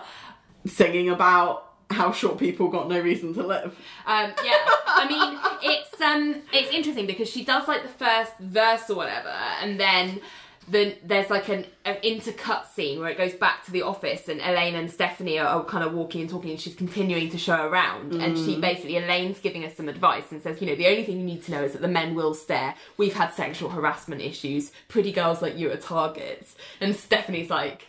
I see. Yeah. and Elaine's like, they mentally undress us constantly. Their imagination, and then she says, oh, she says, their imaginations will stay clear of your parts, which I'm like, Uh, but she says this place is pretty pig infested, but otherwise it's a great place to work. You'll love it. Yeah. Yeah. I'm like, how is this a nice introduction this is Stephanie? like why why do you keep referencing her genitals? Like for fuck's sake. I mean, she's fascinated by yeah, it. Clearly, it's it's just it's fucking horrible. Yeah. it's really fucking horrible. yeah, it's awful. it's horrible. I mean, it could be construed as a form of workplace bullying, yeah. Oh, definitely, right? definitely. I think Elaine would think, "Oh, I'm just having a bit of fun," but it's not. no, it's not fun to be on the receiving end of that. no. no. any any kind of difference between someone and the rest of the, a workplace is not a nice thing to have pointed out in that way. No, no. Um, anyway, then after that weird like interjection, we go back to Jennifer singing in the, and it's this is where they get into like the gospel really ramps up in this song Yeah, she's yeah. like.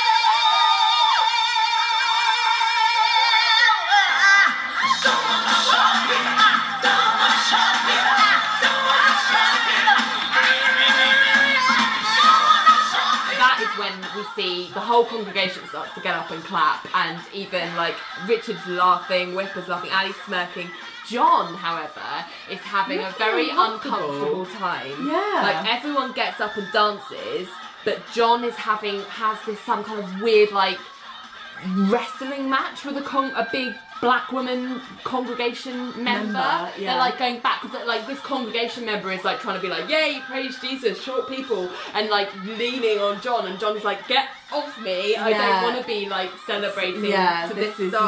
not- And he ends up kind of sinking down onto the floor. Yeah, the and and also you get a shot of Richard dancing with a short, really short black lady. Yeah. And it's that thing of it really annoys me when TV shows do this because it's like, look, see, it's okay. We've got a short person dancing to short people got no reason to live. Therefore, it's a okay. It's all fine. It's like And I've got a black friend. It's exactly Like, yeah, that. It's yeah. like, oh, it's fine for me to use the N word because my one black friend thinks it's absolutely cool and fine and no problem. So it's Yeah. absolutely fine for me to use this. Yeah. And it's like, no, no, it isn't. It just, uh, it, it just really, really annoyed me that that was in there as well. Like, see, it's fine. It's all cool. Yeah. So I mean, poor John has a really tough time in that song, but Yes. um, yeah, and and I don't know how I feel about it because I I love Jennifer Holliday's performance. Yes. I actually think the song is was written. Actually, I don't know much. I can't pretend that I know much about the song. no. I think I've seen something where the song was written as a parody. Parody. That's what I like, feel like. it uh, wasn't. it wasn't written as like is that yeah. the right word? No, it wasn't written to be taken Literally. seriously. Yeah, so basically, he's talked about the fact that it's it's he's re- wrote the song to be from the point of view of a uh, anonymous kind of biased narrator. Yeah. and he was like some like lots of listeners have misunderstood that as assuming that it reflected his personal viewpoint. It Yes. absolutely didn't. I think he was making a point about how ridiculous prejudice is Yes. using shortness as, As- a as an example. Exactly. So it's it's not a straightforward thing. And it's and it's interesting because when you think about John, um, John, if you think about Richard's intent with the eulogy, he wasn't intending to sit up there and say his uncle had every right to hate short people and he was on the right. He was. He said, you know, he disliked people for stupid reasons, and that makes him a flawed human being. But it's who he was as a human being, and I want to be able to say that. I don't want to paint him as some kind of. I don't want to like whitewash his. I don't think he wanted to go up there and endorse it. He wanted to go up there and say that was who he was, and it's prob- it's a grey area. it's like really, it's really grey. It's that thing of like I've got a note here that's like, but if this was a song about, you know, you swap out any of those that that group, you know, if you just put, you know, black people, Yeah, oh, absolutely. But I no think that was to the, live. I think that was Randy Newman's women, point. no reason to live. I think that was Randy Newman's point in writing the song to parody. Yeah, I know, say- and I think I think yeah, in order to understand that scene, you have to understand the history of that song. Yeah. and that's not necessarily something anyone is is across. gonna gonna Yeah. have. Yeah. like we have we had to look it up. Yeah. to understand the context in which that song was written. Yeah, I don't know how many And- people would understand that. And yeah. no, I don't. I don't know how many. So if it was, so if there was a, a song that on first listen sounds racist, but actually it was written in the context of parodying racism or or parodying sexism or whatever it is. Yeah, yeah, yeah. Like, but if you don't know that, if that's just been lifted up and placed into a gospel choir, singing and clapping, and look, it looks like a celebration of that bigotry. That's what it looks like. Yeah, it does. Although I'm trying to think when I did watch it for the first time and I didn't know any of the context, when I heard it, I think I had an understanding that this was meant to come across as a ridiculous, ridiculous lyrics. Because why would you ever want short people not to live? Like, Uh, that's I. I think it was funny. yeah, It was very. I remember finding the lyrics very funny. yeah, because of the ridiculousness of the Mm. Yeah. sentiment. Yeah. like no like i don't think either of us or anyone watching it would have think would have thought oh well that's that's a viewpoint to be taken seriously and celebrated Yes, yes. Do you know what I mean? However, I feel like it still comes across as a celebration, and I feel like that's my issue with it because I kind of feel like so their whole argument was we should be able to stand up and say that he had this bigotry. Yeah. And that's that like because that's part of who he was. Yeah. But to me that is not that is disingenuous because that is not what you actually did. Right. you didn't stand up and acknowledge it. You stand up and celebrated it. But yeah so because you put it in a fucking happy clappy song. But i think the net so tough it is. because i feel like the nature area. of that song you know, if we watched that song as two young teenage girls that had no concepts of Randy Newman or the ori- origin of that song or the context of why that song was written, and yet we walked away from that thinking, well, that's obviously a song meant to make his bigotry look ridiculous. but then someone like john cage is sat in that But well, that's the other thing is that the fact that the show portrays John as being uncomfortable shows that actually having any kind This- of bigotry is not a good thing. no it impacts people Yeah. yeah So uh, yeah, it was a really. Uh, there's so many different ways of interpreting, interpreting it yeah yeah Um, I find. I mean, I like to think that.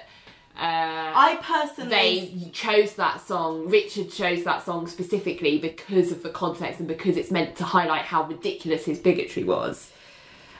I think that that's wanted- and- and- debatable. yeah, but I, I, I don't know that that I, I just mm, I, I, I just feel like I don't understand why you would want to celebrate this element of a person. I don't understand the intention to do this. Yeah. I really I mean, I don't. probably wouldn't ask to do it, but No, I, I- I- would ask Jennifer Holliday to sing a song at a funeral. So there you go. Um, anyway, so Georgia, they're all coming back out to the office after that song, uh, after, song after, dance. the, after the funeral, um, and Georgia's going, "Well, that was original." um, and Annie bumps into Stephanie. Well, Stephanie like immediately runs over to Ally. Yes. Like I get the impression Stephanie's been waiting for Ally Like- to come in. like a puppy. yeah, completely. yeah. Um, and and it's like I made this for you last night. Um, and Ally's like, for me? Oh my god, I have to go and try it on. Yeah. Um, and and Georgia's like, where did he he get those legs? Ah. Yeah. And Richard goes, it gets more interesting around here. And then Billy kind of pulls Richard aside and says, Richard, don't let them cry. It's don't let yourself cry. That's what it is yeah.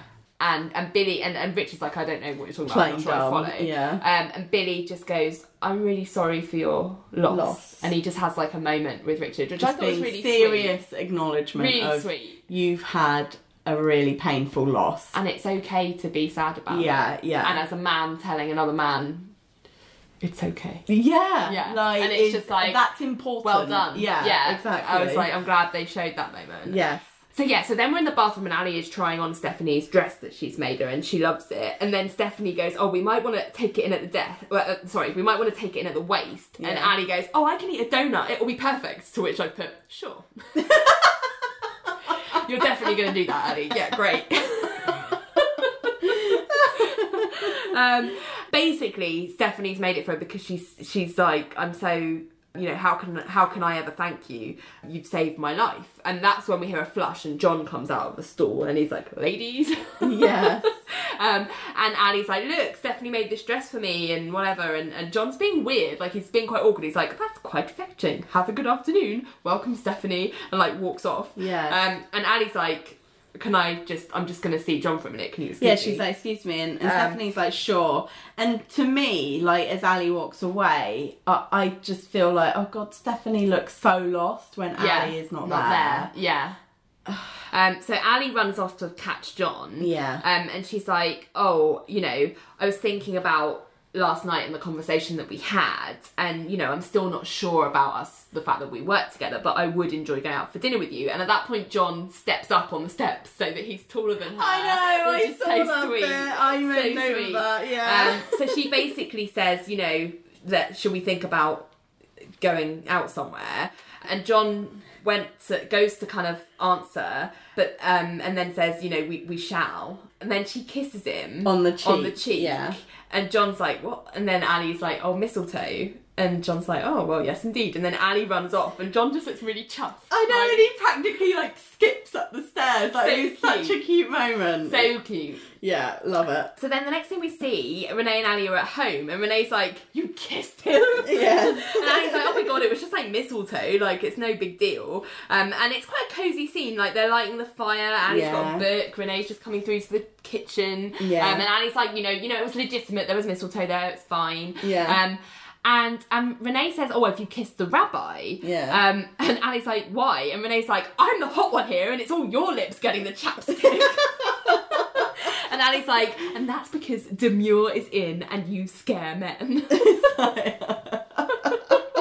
and they're just having this like banter between Yes. the two of them. And the phone rings. Oh yeah, and Renee goes scare them. Yeah, I scare them stiff. Yeah, she does. Anyway, so then they, the phone rings, and, and as she kind of comes in and is having this banter, Yeah. Renee picks up the phone, and her face immediately goes very serious. Yeah. And that's when we get a huge kind of swipe cut Yes. to the wrong side of town again. Yes. Ally and Renee jump out of a police car. We know something's gone awfully wrong. It's A man is being do with, arrested. um, Stephanie, yeah. Um, and Renee A lot of sirens away yeah, and you're just like, oh shit, that's an audience What? member. You're like, Yeah. oh my god, oh my god, oh Yeah.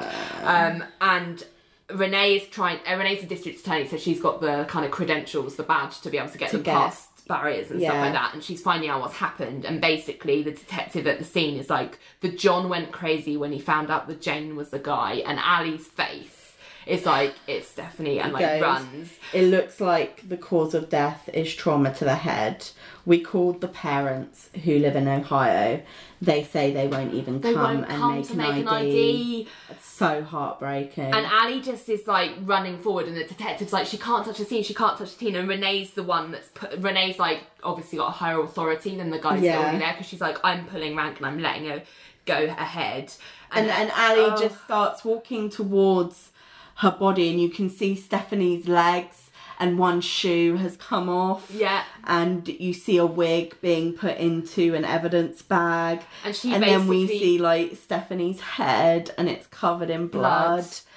And Ally just kind of drops to her knees. I'm getting upset, like describing it. Like she She she strokes her- she her face. her face like really gently, and then she lifts. Uh, uh, she she kind of lifts like Stephanie up and kind of hugs her. She just rock- like the scene she's kind of like pulls rocking back her, her yeah, her. like cradling her, and it is such a devastating scene. It is so, like both of us right now just having to relive it. It's genuinely upsetting. Like it's so. Oh, you made It's us love this character, and you've torn her away from us in the most brutal and horrible fashion. Like She just needed someone to say, "We love you as you are, and you're accepted." And I know that's what Ally. The heartbreaking thing is that was what Ally was trying to do for her, and we didn't. You know. Anyway, so, the final scene of the episode is that we're back at home. Um, at Ally and Renee's home, and everyone is there. Which, on the one hand, I found was quite sweet that everyone rallied, but on the other hand, I was like, "Why is everyone there?" Well, Billy, Like- Billy, it's Billy, Georgia, and John that are there. So and Renee. and, and Renee, but Yeah. Richard and Elaine aren't there. Well, we we see why Richard isn't there in Yeah. a minute, but yeah. So so Billy and Georgia are, are sort of sitting, hugging each other on a chair. John is chewing on a nail. Renee and Ally are on the floor hugging each other, and basically I Ally's thought just they were on the sofa. well, um, they're sitting in front of the sofa. Oh, okay, Um, yeah. And Ally is just absolutely devastated. She's tears running down her face, and she's like, "Why did he have to go back out there? I mean, he had a job. Why? Just, just basically doing what you do at these times, which is why, why, why has this happened?" And Renee's like, "We can't answer that." And then she goes, "His parents, didn't, even come." Oh, and I've just drawn a little. That's a heartbreaking. Oh god. And then Renee says he wasn't alone at the end, Ally. He had you. He didn't die alone. And Ally says, Is it possible? Is it possible to love somebody only two days? Yeah. Oh, yeah. I mean, we loved him her in only like 40 minutes. Like, I Oh god, I'm jet like the fact that we are crying reliving this episode And like then- just goes how to show just how what devastating it is. What an impact she Yeah. made. But then Vonda, we get Vonda singing Let It Snow, and it's the sort of the scenes are. Uh, snowing it's dark and we see richard with Putting- some flowers yeah. putting flowers on his grave Or not on his grave. On his uncle's grave. Yeah. Sorry. Um, and then Georgia and Billy are walking home, and a kid bumps into them, and they're like, you know, all sort of redirect the kids. Which I was like, shouldn't that kid be in bed? Like, I know. How late is it?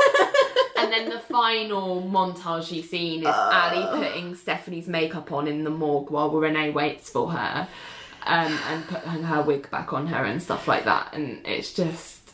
Oh my god. Well, you remember she said she wanted to go to yeah, her grave pretty. just so, so devastating. R.I.P. Stephanie. she burned you, fast and she burned bright. You star. Yeah. Ugh. I just Gonna have to blow my nose. We're gonna take a few moments now. Oh my god. Oh no. That is a tough episode. That is a really, really rough episode. Just in so many ways. like, and yeah, I mean, I was tears streaming down my face every time I watched that episode. and to me, end. that's testament to Wilson Cruz, first and foremost, for Yeah. portraying Stephanie's character so beautifully. beautifully. Yeah.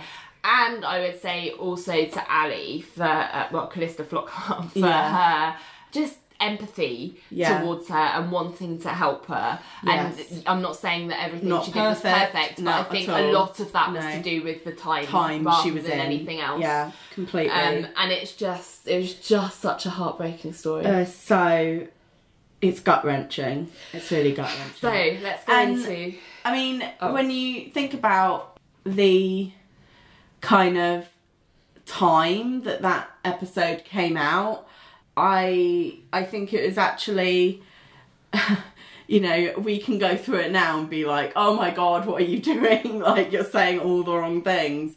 But at the time, like I think it would have been pretty progressive to have Yes. a transgender character Absolutely. in there. Yeah. Have you absolutely fall in love with them Yeah. and then have them like really kill you emotionally by Yeah. by yeah, taking them away. Like really made you care.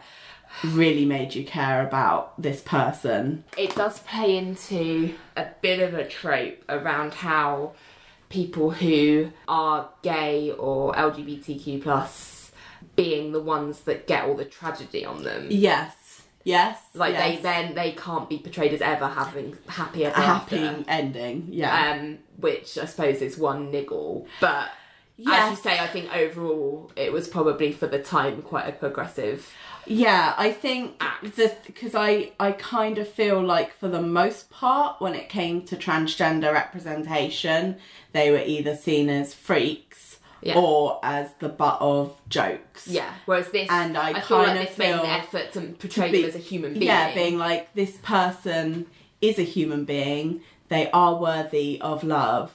Yes. They are worthy Compassion. of compassion Yeah. and empathy and help and everything else a human being is entitled to. yeah. they are too. So yeah. Sorry, I just keep crying. Retrial. So Richard's case? Yeah, Richard's case. So I would find, uh, personally, I'd find in favour of the Reverend because Yeah. I just feel like you, you do not, at the end of the day, have to give a platform to hate. And I think that's what a lot of the whole free speech argument gets twisted Yes. to allow people like UKIP a platform, people like, I don't know, um, the alt right movement, um, which I know UKIP's like a mild version of Yes, to a certain yes. extent. People like who are anti transgender, like, do you know what I mean? Like, Yeah. so many damaging points of views are allowed to prevail and are given, you know, their, their fuels are stoked when people twist the free speech argument. Yeah, yeah. And I just don't think just because someone has an opinion doesn't mean they deserve to have it heard on a platform. I just feel like, yeah, I, I agree. I, I, I don't agree with the principle. Uh, It, it's that thing of like, words matter, they have an impact. And the only reason this show is is getting away with it in air quotes is because the the group of people that Richard's uncle is is taking aim at is short people. Yeah. If it was black people, if it was women, if it was gay people, if it was trans people, if it was disabled people, like it, it, it just we would be and we had a song where people were clapping and singing about you know got no reason to live Yeah. we'd be horrified. Yeah. We there would be like no grey area. It would just be like, well, that is that is not standing up and acknowledging someone had flaws. That is celebrating the fact that they had a bigotry, and I don't agree with celebrating Yeah. bigotry at all. I certainly don't think an institution should be made to be host to that. Yeah. Verdict of the week. The jury's back. So what are you doing? So, a verdict of the week. I find Elaine guilty. Uh, I think it's the second episode in a row I found her guilty. Yeah. I found her guilty of, of being a horrendous transphobe. Like, I know that she's not the only one in the episode to say problematic things to Stephanie Yeah. but I just feel that Elaine's tr- a treatment of Stephanie is what makes Stephanie feel that she cannot continue to work at Cage and Fish. Okay. I think she feels because can if you went to a job and the person designated to basically be your guide in that work and Your, show you like, around Buddy. Yeah. yeah. If every time they spoke to you, every other line was a pun on your Well, it's not even a pun. That's the No. whole use of the word pun yeah, by Elaine. like yeah, uh, just a comment or a Dig. joke, Yeah. like in air quotes about your genitals, you would never want to see that person again. no. Yeah. You would just be like, uh, I can't. This is so uncomfortable. Yeah. this is so uncomfortable, and it's just that that thing of like.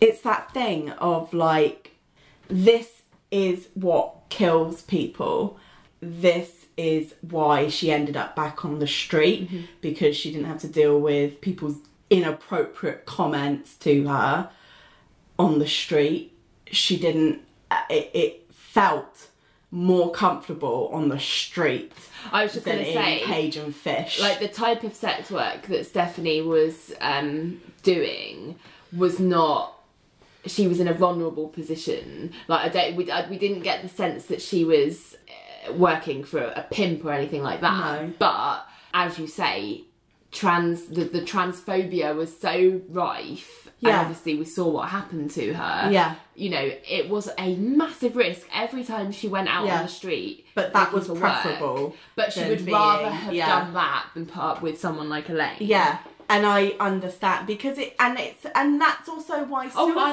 understand. That's why suicide is so prevalent amongst Yeah. trans people, and and it, it's that thing of like it's not. I'm not saying that it's Elaine's fault No, that no. she is on the street, No. but it's it's that thing of like th- when you are. Uh, it's that constant drip, drip, drip from everywhere you turn. Someone's making a comment And at some about, point, it's too a- much. and uh, and it just it's too much and also i think this is a perfect example of how your good intentions are not enough Y- does it, uh, there is no doubt in my mind that everyone at cage and fish including elaine wanted stephanie to feel welcome you know liked stephanie wanted stephanie to stay and work with them. But because there was a complete lack of understanding, a complete lack of empathy, being able to put yourself in Stephanie's shoes and hear that, like, at no point did it not occur to Elaine that she would be uncomfortable if Yeah. someone kept talking about her fucking genitals. Yeah. it, it just yeah it doesn't matter. It doesn't matter if you say it with a smile. It doesn't matter if you wrap it up in like a coquettish little package. It matters hugely how we talk to each other. And i feel like elaine at best at very best she's been extremely careless Oh, yeah. with the way she has treated and spoken to stephanie and it, it mattered and she let her down. And you just don't know if your comment is going to be the straw that broke the camel's back. Yeah. No matter how, you know, how much you think, oh, well, I, I didn't mean it like that. Like, you Yeah. don't know how the other person is going to Yeah. take that. So no, you don't. do it. Like your intentions, whether it be like it just it's the impact that it has that is the more important thing. yeah. So put your ambitions of being a wordsmith to the side Yeah. and stop being an asshole and talk Well, to her properly. This comes on to respect. my uh, verdict of the week Yeah. because I had to find Stephanie not guilty for putting up with all of the assholery because Yeah. she was too good for this world. Yeah. Truth. Facts. oh, we're both really upset that Stephanie died. She was It's wonderful. So unfair. So sad. So sad. And on that rest bombshell. in power, Stephanie. Yeah. okay. Well, next episode we have another Christmas episode coming, um, which hopefully won't be as traumatizing. I know, fucking hell. Like, it's just. was real gut punch. It was a real, like, ugh, ugh, then another one, then another one. I know. like- Um. So yeah, it's the last of their Christmas episodes. Yeah, because season, isn't it? this is this was clearly set at the beginning of December. Yeah. and then I think This yeah one's the one before they broke for Christmas. for so- Christmas. Yeah, Um, so yeah, we'll look forward to that one. In the meantime, please let us know what you thought of Boy to the World. Yeah. It's, I mean, it's one of my favourite episodes for it, sure. it- it's it's definitely very well written in terms of how much it makes you love Stephanie. It's so emotional, and and yes, I understand all the problems with uh, the Yeah, People song, but it's a wonderful, wonderful performance. Yeah, yeah. And also like I understand why uh, I I can imagine there'd be transgender people that wouldn't enjoy this this Oh, episode equally, simply yes. because it's so irritating. Well, I imagine it's quite triggering, actually. Yeah, to to watch these people just completely disregard Well, just balls it up. Stephanie's Like identity it's a over and masterclass. over again. It's yeah. a masterclass in how not to welcome a transgender person into the workplace. Yeah, really. completely, Um, completely. it's uh, it, it- crazy, but um, I I just think it's I just love Stephanie so much. Yeah, I know. I always like this episode for that reason. Yeah. Um. So yeah, so tell us what you thought. You can email us at bygonespodcast at gmail.com. Yeah. You can tweet at us at bygonespodcast. You can find us on Facebook at bygonespodcast. You can find us on Instagram at bygonespod. Yeah. Pause. Pod. And yeah, I mean, I guess until next time, Bye. bygones. Maybe